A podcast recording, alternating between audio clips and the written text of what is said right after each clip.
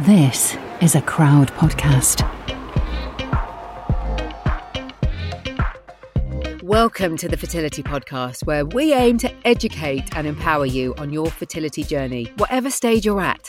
I'm Natalie Silverman, a broadcaster and fertility coach, and I had my son after successful fertility treatment. And I'm Kate Davis, an independent fertility nurse consultant. We'll be your trusted guides, chatting each week with experts and people just like you to let you know you're not alone. Let's dive in. Welcome to another episode of the Fertility Podcast. I have my smile on.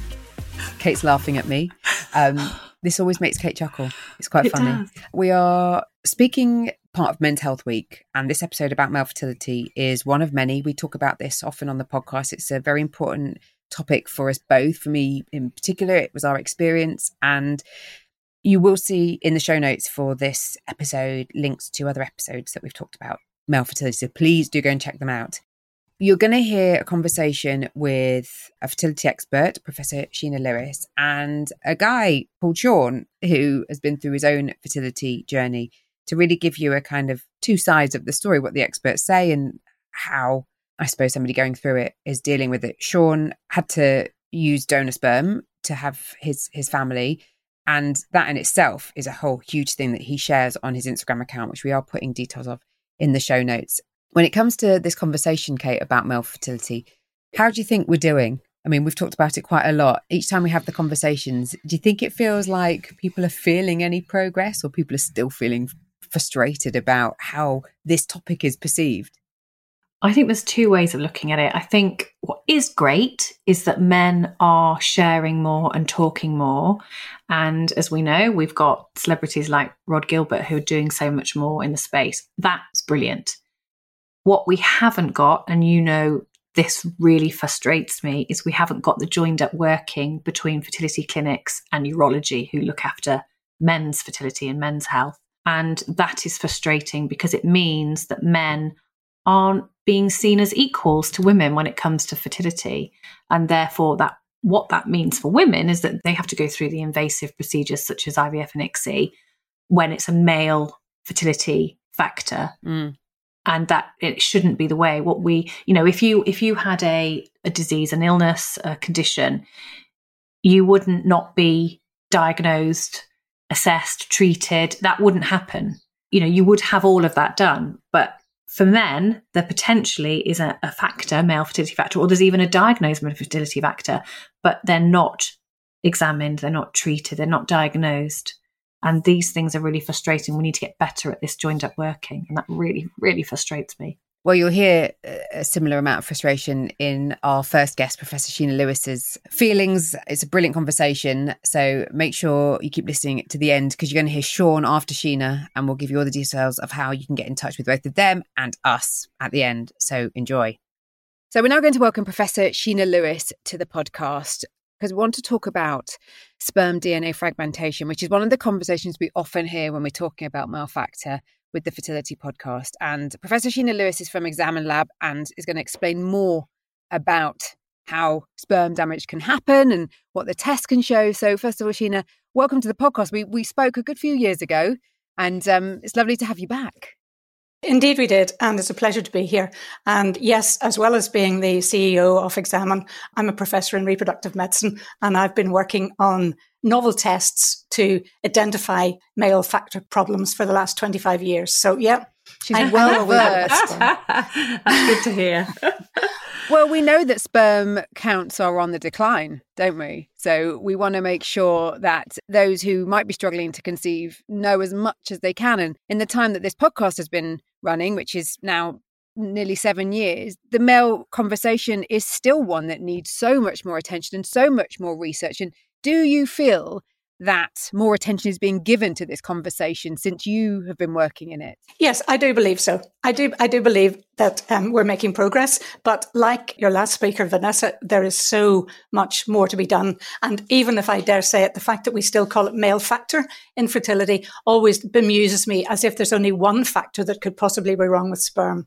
Because there are lots and lots of factors. So I take away the word factor and I call it male fertility because there is such a range of issues. And I, I take entirely your point that sperm counts may be dropping, but there's also another issue, and that's the quality of the sperm that men have.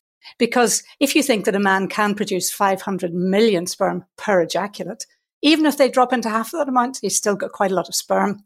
But I think the other issue is that the quality and the DNA in particular is getting worse. And you're going to ask yeah. me why? Yeah. Why? What's wrong with sperm? And I think the answer is that 21st century living is just not compatible with good sperm. I think there are so many things that we bombard our sperm with which really aren't very good for them. Now, there are lots of them that we can't do anything about, you know, like environmental pollution, like air pollution, like being much older before we, we have a child. But there are lots of things that we can intervene and make ourselves really fit for fatherhood. And those are the things that I think we ought to be focusing on. And we need to get the message out there. And I've certainly been trying to do that throughout my career. And I know a number of others are doing the same to say, men should be center stage. It's couple care. It's not women care. It's couples. And it's, it's even previous generations. You know, it's, it's, it's grandparents who want, want these children as well. So we really, really need to do everything we can to stop emasculating men and bring them into center stage. So if we go back to basics, Sheena, if we just talk about mm-hmm. the sperm test, not DNA fragmentation yeah. test yet, but the sperm test, semen analysis, what yes. can mm-hmm how useful is that to a couple or to a man? What can they find out that can then help them make those changes? Yes. Well, that's the gold standard. And that's the first thing that a man needs to do. He needs to have a semen analysis. And the semen analysis will tell him three things. The first one, how many sperm he has, because obviously he needs to have sperm if he's going to become a dad. The second one is, are they swimming? And the swimming gives an indication of their health because if they're healthy, they can swim. If they're not healthy, they can't swim. So that's a, that's a, a sort of a real time indication of health. Are they swimming? And then the, the last one is how good looking are they? Because, you know, the egg likes a, a good looking sperm. So we look at the structure of the sperm and that's called the morphology. And we know that the sperm that are properly formed are the ones that are more likely to fertilize the egg. So those are the three things that you get from a semen analysis. And yes, that's absolutely critical that those are the first tests that are done. But what you're not going to find out from your semen analysis is what's inside the sperm. And that's what's really important because once the sperm fertilizes the egg, it's the DNA that's going to make that man's children look and act like him and they're going to be like their dad because of his DNA, not because of how many sperm he had or how well they swim or how good looking they are on the outside. So that's the difference between the two tests. And that's really, thank you for explaining that so well, because I think we, or there is this perception, isn't there, that a man will have a sperm test, semen analysis done, and that's it. That's all they have to worry about. Do you think that we should be doing yeah. more DNA fragmentation testing than we currently are? Yes, I absolutely do. But I mean, I'm not here to sell my test. I'm here to try and, and give you an overview of all the things that a man ought to be doing. And one of the things I would say is that fertility clinics are female focused.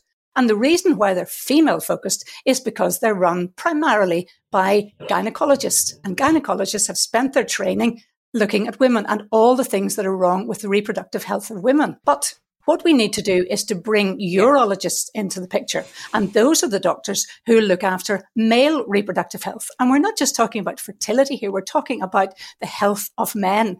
And so I'll give you an example. Just you, you were saying there, what more should a man do? Well, 25% of couples who go along to a fertility clinic are given a diagnosis of unexplained or idiopathic infertility. How yeah. awful. Imagine you went into any other specialty and you went along and said, I'm having a problem. And they said, well, I'm sorry, we don't know what's wrong with you. So th- this misnomer of unexplained infertility as if nobody knows the answer. The problem is we just haven't searched hard enough. And that's because men have been so left out of the picture. Now we in our, in our, I mean, I'm also a professor in Queen's University in Belfast, which is one of the, the Russell Group universities, you know, the top, top 10 in the UK. And what we have shown is that 40% of men who are given a diagnosis of idiopathic or unexplained infertility have DNA damage. So that may not be the only answer, but it's certainly one thing that's wrong so, with the sperm. Percentage. And with that in mind, because that whole unexplained piece mm. is hmm. something that you know we we hear from so many couples that that's their their diagnosis. Why isn't then that fragmentation test done at that early stage when we know that it could be part of the problem? Do you think? And I know there's going to be cost implications. I know that there's a cost implication, but we we know there's more conversations. We know that more and more couples, I haven't got a stat, but more and more couples are getting this undiagnosed diagnosis and the frustrations around it. And it's only when mm-hmm. maybe they're seeking out something like this podcast where we're going, well, have you have you looked at male factor? Not saying that we're the only source, but they're yeah. not getting that when they're having those initial yeah. conversations either with their GP or at the fertility clinic. I know, I know. Well, I, w- I would just go back to, you know, the, the, point I made before that we're not really thinking enough about men. And if a man has a normal semen analysis and they say, yeah, you've got enough counts, they're swimming, the morphology is okay, you're fine, and you're not the problem. And then they start focusing again on the woman. And this is so totally unfair because all the pressure is put on the woman. And if you think about ICSI, something like 25% of women who have ICSI treatment yeah. are fertile the problem that they have are male problems. And of course they go through ICSI and they go through it absolutely willingly. There's no question, you know, of, of, of any lack of consent. But if there were a therapy for men, then you know if we could improve the quality of sperm, then we wouldn't have so many ICSI and cycles. I, I, saw your face actually when Natalie asked you that question, and you obviously alluded earlier to the fact that there is this reluctance, this reticency for joined up working between fertility and mm. urology. And that is part of the problem, isn't it? I think so. Because if it, I mean, men don't have yeah. a clinical examination. Now, 40% of men who have fertility problems have varicoceles, which are like varicose veins on the scrotum. Those can be repaired by an outpatient procedure. And six months after they've been repaired, the men's DNA can improve, all the parameters in his semen can improve, and his success rates will be higher. So even if he's going for ICSI, would it not be better to have a simple outpatient procedure for the man rather than the woman getting 101 different tests, some of which are very dubious, some of which are wonderful. So why don't we treat them equally? Why can we not have equality yeah. in fertility care? I, I really find that quite difficult to understand. So First of all, the man could have a clinical history done. You know, did he have mumps when he was a child? Is it possible that he had orchitis and that the, the sperm aren't being produced by one testis? First of all, we need a diagnosis if we have a diagnosis of unexplained infertility, we're not going anywhere. So if we get a diagnosis and we find out what the issues are, then we can put the man back into control. We can give him the position of power over his own health and allow him to do what he can, whether it's lifestyle interventions or going to your urologist and having surgical interventions or whatever it is he needs to make his sperm optimal before he has. So treatment. the fragmentation test will give enough information yes. for a man to potentially have a path, a care pathway for X amount of months to then retest to see if there's been an improvement to then either have success naturally or then maybe have success with limit with less rounds of fertility treatment is the ideal. Yes, Natalie, I think I think that's absolutely correct. It will be an, additional test to semen analysis, which will put him in a much better position to decide what he needs to do next. Now, the other thing is that we know nutrition is very important for all of us. And I'm sure you, like me, you know, have meals on the run, buy takeaways all the time, particularly during COVID. And we probably have a calorie rich but nutrient poor diet. And that's true of lots of men. And so to look very carefully at your diet, although it's something so obvious, and, and, and try to improve your diet. Now, the reason why I say go and see a nutritionist, maybe I didn't, but I was about to say go and see a nutritionist, is that taking too many over the counter antioxidants is not good. It can be like a double edged sword because you need to, you need to know whether or not the person has got oxidative stress, as it's called, before you have a, a solution to that. Now, if you don't know that you have a problem, there's no point in trying to fix it. So the first thing is to have a DNA test, see if, if oxidative stress is the problem, and then have, you know, vitamins which are prepared specially for your, your problem. I mean, I, I talk to people all the time, talk to couples, and usually, you know, you talk to the chap and he, I say, are you taking antioxidants? He says, uh, I'll ask my partner. And then she comes on the phone or whatever, and she mm-hmm. gives you like a list which goes on for 10 minutes of all the things that they're taking. Now, some of those may be very useful and some of them may be an awful waste of money. So I think it's important to get expert advice. And that's where, again, a urologist can can guide you into the whole area of what the man ought to do to prepare yeah. himself. And we've talked in, in, detail with urologists and we've talked with nutritionists. I mean, Melanie Brown, who I know someone you're talking to, she talks about the benefits of the Mediterranean style yeah. diet for men. And we'll put all yes. links to those podcasts within this chat because I think it's really good for people to have more they can listen to. Are there any particular supplements that you recommend over others? Well, the basic A, C, and E, the ACE vitamins are very good. We know that vitamin E is really, really good. It's a fat soluble vitamin. It stays, you know, in the fat in a man's body and it's, it's released slowly. And what happens, I don't want to get too technical, but what happens with reactive oxygen species is you can get a chain reaction that just gets bigger and bigger and bigger. And vitamin E can just step in and stop that cascade. So getting something like vitamin E can be really useful for all sorts of, of health issues as well as, as fertility And if problems. people are listening, Sheena, and they've come to this uh, this Mhm. this conversation about sperm DNA fragmentation, and maybe they've been trying for a while, Yes. they've had semen tests done, and maybe there is an issue, or maybe they've got the unexplained diagnosis, or maybe they've had a loss, because we also know that there is a link between Yes. miscarriage and sperm DNA fragmentation. How much awareness is there with that? Would you say? Well, this this is something quite new, Natalie. I mean, the the first review that we published, and I was co-author on it, was in 2012. And you know, in, in medical light years, that's that's quite a short time because it takes it takes doctors a, long time to change what they're doing. Fine, that's that's true of every every specialty. So what we showed was that there was a male contribution to miscarriage. Now that was an absolute shock because since the days of Adam and Eve, we've always thought that anything to do with miscarriage was, you know, the man produced a sperm, he got the woman pregnant, and thereafter everything that went wrong was her, her problem. Now that's not the case. We know now that there, and we published another paper on this just last year. We know that there is a very strong link between DNA quality and spontaneous miscarriages and recurrent miscarriages both after natural conceptions and assisted conceptions. So, you know, what more do you want to know in terms of how close that relationship is? Now, that has now been taken into two sets of international guidelines. The ESHRE guidelines, which are the European Society for Human Reproduction and Embryology, and also the European Urology guidelines, saying that a man who's had recurrent problems with his partner ought to be having his DNA tested. So, so there's the evidence now. It's been taken into international guidelines, and that's absolutely fantastic. Is it now routine? I do. No. I recommend that to all of my patients, but I know it's it, it's not routine at all. Yeah. Yeah. Well, that's sad, but Mm. that'll just be time, and that'll just be people like you Yeah. and me constantly. and constantly that's talking ultimately what about we're trying to do with these conversations is give people the confidence to ask the Mm. question about it because we now we, we know now that Yeah. more and more clinics obviously offer the test and it's just a case of people if, if they are met with resistance sheena what would you say if if a couple are going and saying well can't we have this i mean ultimately they've got to pay for it haven't they so they should Mm. be able to get it Well, that yes, that's exactly right. And I was talking to Fertility Network in Wales last week about this, about empowering men, because not only is is someone a patient, but they're also a client, and you know, especially when you're paying, and you know, maybe Yeah. sixty percent of couples are paying. Go into the consulting room and be proactive. Don't be passive. Don't just say okay, okay, okay to everything that's said to you, but say, well, I, you know, I've heard about this, and I, I would like to have this test. Can you organise it? And I know clinics phone to us and say, phone us and say, oh, patients are asking for this test, and we say, fine, Yeah. we can do it for you. So there's no doubt about it that if patients are asking for a test, now I'm not saying that every test that a patient asks for is good for them. There's some No. add-ons which are clearly a waste of time and money.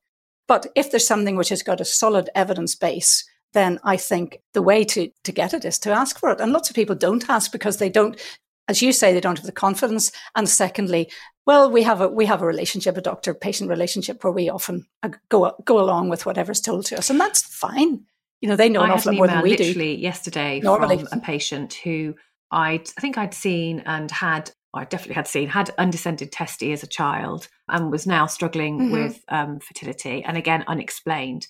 And I suggested that he went to his GP and um, asked for a um, referral to the urologist, which they didn't want to do. Eventually, they did it. He eventually had a scan and he's got a varicocele they were able to advocate for themselves to get to that point whereas if they hadn't they would they would still be struggling now and they're so pleased that they pushed and had the confidence and felt empowered Yes. to do that Yes. to then hopefully Yes. move them on their fertility journey and then they come to the next barrier of Yes, Kate. okay well okay you have a varicocele now what are we going to do about it and obviously we know that not not a lot of varicocele surgery is occurring and not as much as i feel that probably there should be in the country so they're, Mhm. they're facing another barrier now but hopefully they'll get through that Well, I'm delighted to hear you say that because I've heard that from a number of couples who've said they just kept knocking and knocking on the door, and eventually they found it was available. Absolutely. we need people to push Yeah. to push harder sheena Yeah. thank you so much as always, for your very concise words of wisdom. And we will be speaking more and we will make sure uh, that we put all the details to how people can follow what you guys are doing because I know you're doing all sorts of webinars as well, which is really brilliant. And we'll make sure that um, we encourage our audience to feel empowered because that's ultimately what, what this information sharing is all about. So thank you so much. Absolutely. Thank you. My pleasure. I felt like we flew through that conversation with Sheena, but we will be talking with her more. As I said, I'll put all the links to other conversations that are of relevance. But it's so interesting every time we have a male conversation how frustrated the experts are talking about it because they've obviously been fighting this case for such a long Mm. time. And they're still up against the same barriers, aren't they? The same amount of resistance, which is just it's not, not, and I feel that frustration every single day. I speak to a couple when they're just not getting anywhere. They've had that diagnosis of unexplained, and there's possibly more to it, but the man isn't being looked at, and I I feel that frustration equally. I just don't know what we're going to do about it, other than the fact that we can only keep advocating for our patients. And I suppose it's just hoping that we can keep sharing these types of conversations because it is just an Mm. awareness piece. But if you're listening and you want more to back you up, then do check out the show notes. Make sure you keep listening to the end of the episode to hear what Kate thought of that chat with Sheena. And next up, we're going to be speaking to a brilliant guy that I've met through the power of the TTC community on Instagram. It's just me because Kate wasn't able to join us, and he is called Shaun. Now, he has an Instagram account called Knackered Knackers, which, what I will say is that in terms of how an Insta could tell a story, Shaun has nailed it. So do go and check it out because we're not going to talk all through his story. I'm going to talk more with Shaun about why he set up the account. But first of all, welcome to the, to the podcast. Hi, hello, and thanks for having me, and thanks for your kind words. Oh, well, we managed to talk. We tried to talk the other day, and I'd made a big faux pas with not clicking the right button stupidly. So thank you for your patience. You're we, welcome. We were just having a lovely little chat before I started recording, which is testament to what you've created, Shaun. Like I said, do go and check out Shaun's account to to hear the whole story because you and your lovely wife have had success. We were just saying how we both had treatment at Bourn Hall. But tell me why you decided to set up the account and share everything because you you pretty much documented it in its entirety, Sure. haven't you? Uh, yeah, so I decided when starting the account that it was going to be warts and all because I think it's important that anyone's looking for who needs support and is looking for it is aware of the full journey and just it's not an easy ride and it wasn't certainly wasn't for us and I, I just wanted to put it out there because that that's I, I want to create that support for others to know that they're not alone. Others do face the same problems and the same difficulties in conceiving. You actually had mumps, which is really interesting because we know that there's an issue when mumps are kind of in the mix. So, did you know when you were trying, when you and Jenna were trying, did you have an idea that that was there an awareness that mumps could play a factor in this? Yes, uh, when I, got it, uh, and the key factor of when I got it was post puberty, so in my early twenties, which is the, the, the kind of the risky period, uh, fertility wise, and um, it's always been something that was in the back of my mind, but I never had any, any tests or anything. I wasn't advised to by any medical practitioners after having it. So then, when it came, fast forward a few years down the line, with uh, to my, myself and my wife trying for a family, when it didn't happen after a few months, we were acutely aware if I had that, uh, I'd had that issue, and so we we sought kind of medical assistance quite early on, really. And you've actually had a number of operations, haven't you? And actually, the day we're talking, ExSeed Health, who are one of the other accounts that I'm always talking about, we've had them on the podcast before. They've shared that that lovely picture on their Instagram account, and I just take my hat off for you. Just describe the picture. We will we will I'll put it in the show notes as well, um, Yeah. because that that must. I mean, that's that's you pretty vulnerable, isn't it?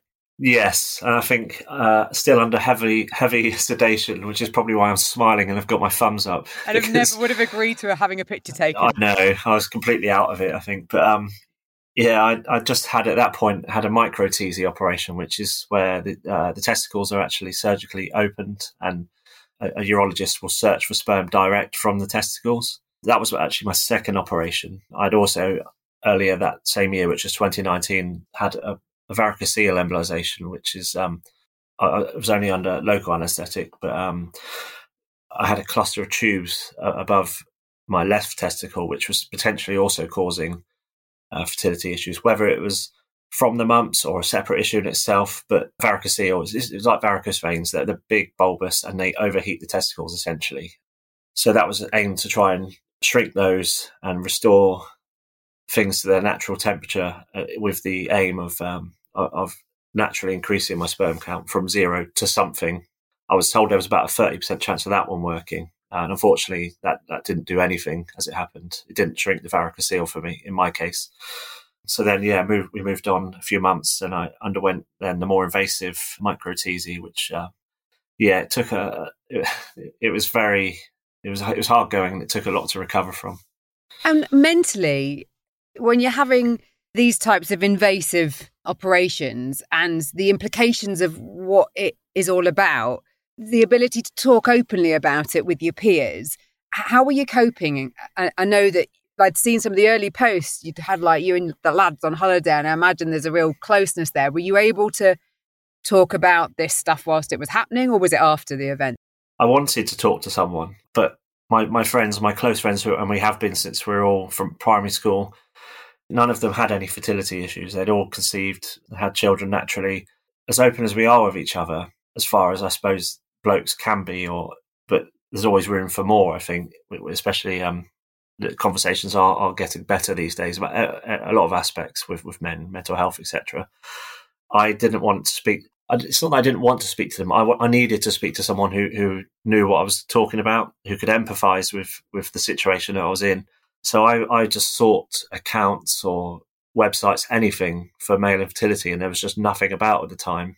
I wasn't in a place where I could talk about it as openly as I can now, and I just I needed to speak to someone, and I just couldn't find that support, unfortunately. Now, we were chatting just before I hit record. You were saying a lovely story about a, a guy that you've met through the fact that you've been now opening up and you had the first kind of face to face chat with somebody talking about your experience and helping this guy share his experience. And so now you've got first hand experience of of the power of this support because it's so vital, especially when as we know, blokes don't often talk about this kind of stuff anyway, and when they can't find somebody that they can totally relate to, and and it and it's so isolating, isn't it? It is, yeah, it was, and, and that's absolutely what I experienced isolation. My, my wife and I had spoken to each of our mums, but and that was as, far as it had gone, really. And I just wanted to speak to a, a chap, really, and um, this guy recently he contacted me via my account, and as it happens, we live quite close to each other. So we met up in a local pub, and I went there thinking I was going to be helping him, and because obviously I I've got to the point where I'm uh, I'm able to speak about it so openly now. I've, uh, I have our beautiful twins, which were born three and a half months ago via donor conception. I'm now as comfortable talking about my fertility struggles as I am, for example, what I had for dinner last night. As it happens, it was as good for me to go and, and meet him. I got as much out of it as I know he did, and we, we've been messaging since, and we will meet again. And so from that meeting, I, I just I've decided to try and get more people together. And uh, actually, tomorrow, uh, which will be I imagine by the time this podcast goes out, it would be sometime in the past. But I've been running my first what I'm referring to as Azoospermia Anonymous. uh, but it's um the alternative like a, AA. Exactly, yeah. So and, and that's what I've said to if, if, anyone who wants to come along. You don't have to give your name. You don't have to say anything about yourself.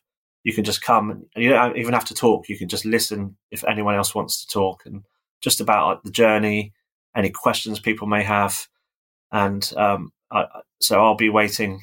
I've just predefined a place, a meet time and place. I'll be there, and I hope that other some other chaps will turn up too. Well, we'll be sharing this as part of Men's Health Week, and we'll put links to your account, and people can keep tabs on because I'm sure you. I'm sure it will have been a success, and I'm sure you'll do more. I think it's really interesting how you talk about how much of a help it was for you, despite thinking you might be helping the other guy. And I think for anybody listening who might be listening in retrospect that maybe they've been dealing with male factor for a while, it's worth thinking about that it can still help even after you know, I know you've talked about having success. We went through male factor. We we've got a little boy who's six, but I know that my other half hasn't ever really spoken. He's spoken a little bit. He's been pushed by me um, at times to speak. We went and sat in front of Jonathan Ramsay, an amazing urologist, and my husband didn't stop talking. And I could just tell he was so relieved to be able to have a conversation with somebody that understood and could talk the language that he wanted to hear. So I think that's a really important thing for for you to to think about if you're listening to this, thinking, oh, actually, maybe this is what I need because. There's still, do you think, Shaun, a reluctance for guys to reach out and ask for help with this? Absolutely. I, I think people you need to be ready to speak as well because my wife did uh, for a little while try and push me to speak to others my friends for example who we are we're all very close and but uh, as i said i, I wanted someone who who experienced the same and I, and and i think she then she realized i wasn't i couldn't find that support and i wasn't ready to speak to other people so i eventually got to that point myself and since putting out myself out there I've spoken to like many people, mostly through messages, who are experiencing the same. And as I said, with that meetup, but that's exactly why I've started this account because it is an isolating place to be for for a man who men, as we kind of alluded to, don't talk about this type of thing. There's a, a shame, a secrecy attached to it, perhaps. Um, and by normalizing the conversation and getting more people talking about it, it opens it up. It not and, and it, it, makes it something to not be ashamed of. It doesn't make you any less of a man, and that's something which I, I try and put out a lot. Is that that it just creates new avenues of of manliness, of, of being that support for, for your wife when she starts going through her side of fertility treatment, which is, as you all know, it takes a huge toll on, on, on a female physically. Being there at appointments and just and, and coming to terms with such a something of trauma, such a, a big thing in your life, that is just such, there's so much strength in that, and, and it's it's showing that you can be vulnerable but strong with that. What would you say then to anyone listening? Because I'm not going to talk about the whole donor conception decision. I know you've done brilliant conversations with Becky for the Past the Parent Hub, and I know that you're openly talking about the impact of of how you know that feels and I want to send people to to look at your account to to talk more about that. But for anybody listening who is wondering about how to cope, what would your words of wisdom be? If you can talk, it's been massive for me. But acceptance is is key, and I think it's it's important to know that acceptance is a choice. It doesn't mean that you have to like what's happened. Absolutely not but it, it just means by choosing to accept something, you stop wasting energy and emotion on, on hating it or being angry of it. You, you can then redivert that energy in, into becoming, in my case, like a, a, more free and open person with my wife and now with the children.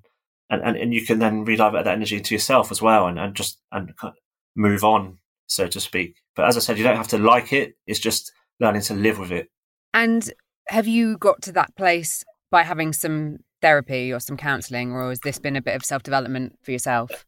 It was very much self development. Uh, it was a slow process. I, I, started listening to podcasts about just kind of um, mindset and just self improvement, and it, just opened up a whole new avenue of of my mind, really, and uh, listening to stories of other people who had faced extreme adversity, no matter what it was, whether kind of physical accidents, um, Henry Fraser, for example, his books, his first book, uh, the, I think it's the Little Big Things or the Big Little Things, was huge. That that really set me on a, on a path of, of just um, acceptance and being just being happy with myself and in whatever form that that takes. You know, what everyone has struggles. It's just about working on it. I mean, we, we had we did have therapy prior to um, actually moving forward with the donor selection, uh, having donor sperm, which was Hall suggested to us, which we accepted. And that was you have it, to have implications counselling, don't you? That's right, yeah, and it, it was it was really good, and but she was actually very impressed with my wife and I and our attitudes because we had processed this ourselves, and by this point I had become a lot more open and was able to talk through with my wife prior to this meeting, and we had just done it ourselves really, and, and but I had to be ready to talk about it and ready to move forward. And once I reached that stage, it, it was huge. It was, it was enlightening, and the weight shifted off my shoulders. It's so good to hear. And I'm so pleased that, that you are happy to kind of share it and the Insta account is is gaining traction. And like I say, we'll put we'll put links in the show notes. Thank you for just giving us that little insight into how it's been and best of luck with the support group. And I look forward to seeing I have no doubt that you'll be doing more of them. Um, yes. And uh, and it's really good to hear that, you know, you're getting something positive out of it as well that maybe you didn't realize you needed. Yes, definitely. And and I myself, I, having thought I was past this, again, like if anyone wants to come to the support group, it could also give that other perspective of someone who's been through male factor infertility and, and perhaps adopted or or move forward with donor sperm, then absolutely everyone like anyone's welcome. It's it's it's not an exclusive club. it, it just have to be male and and experience some sort of, of infertility. Everyone has different experiences. Everyone has different paths that they've taken, and it will help someone to talk about it. Thank you so much, Shaun. It's been really nice talking to you. Thanks for having me. I mean, Shaun, bless him, I think he's got such a brilliant account of sharing his story. As I was saying, I really want you to go and have a look at what he does. Um, he's knackered knackers on Instagram. and I think that just his openness, as he talked about, and the fact that he's now kind of doing his own support groups and he's himself even still benefiting from it is so important. So I really hope if, if male fertility issues are, what you're dealing with, that this is something that, you know, will really help you. And you just love chatting with Sheena, didn't you? I mean, she's, she's brilliant and we will be talking mm. to her more on the podcast, but there was a lot there, wasn't there? There's an awful lot there. And yeah, so interesting. And, you know, it's conversations that we've had before as well, isn't it? And those frustrations are still there. But hopefully it's, and as, as she says, in her chat with us, that actually it's people like us that are advocating for couples that are really helping to empower men and women to ask the right questions and ask for the right tests that they deserve. And that's what's important. And maybe that's what will get us changing things. Exactly. Keep the questions coming in. We're going to catch up with Dr. James Nicopoullos now in our Ask the Expert session. And don't forget, you can always email your questions to info at thefertilitypodcast.com. Ask the expert. Ask the expert. Ask the expert. Ask the expert. Ask the expert. My husband lost one testicle at 19 due to testicular torsion and nearly lost the other one for the same reason, but they saved it. Is this likely to have an effect on fertility? Really good question.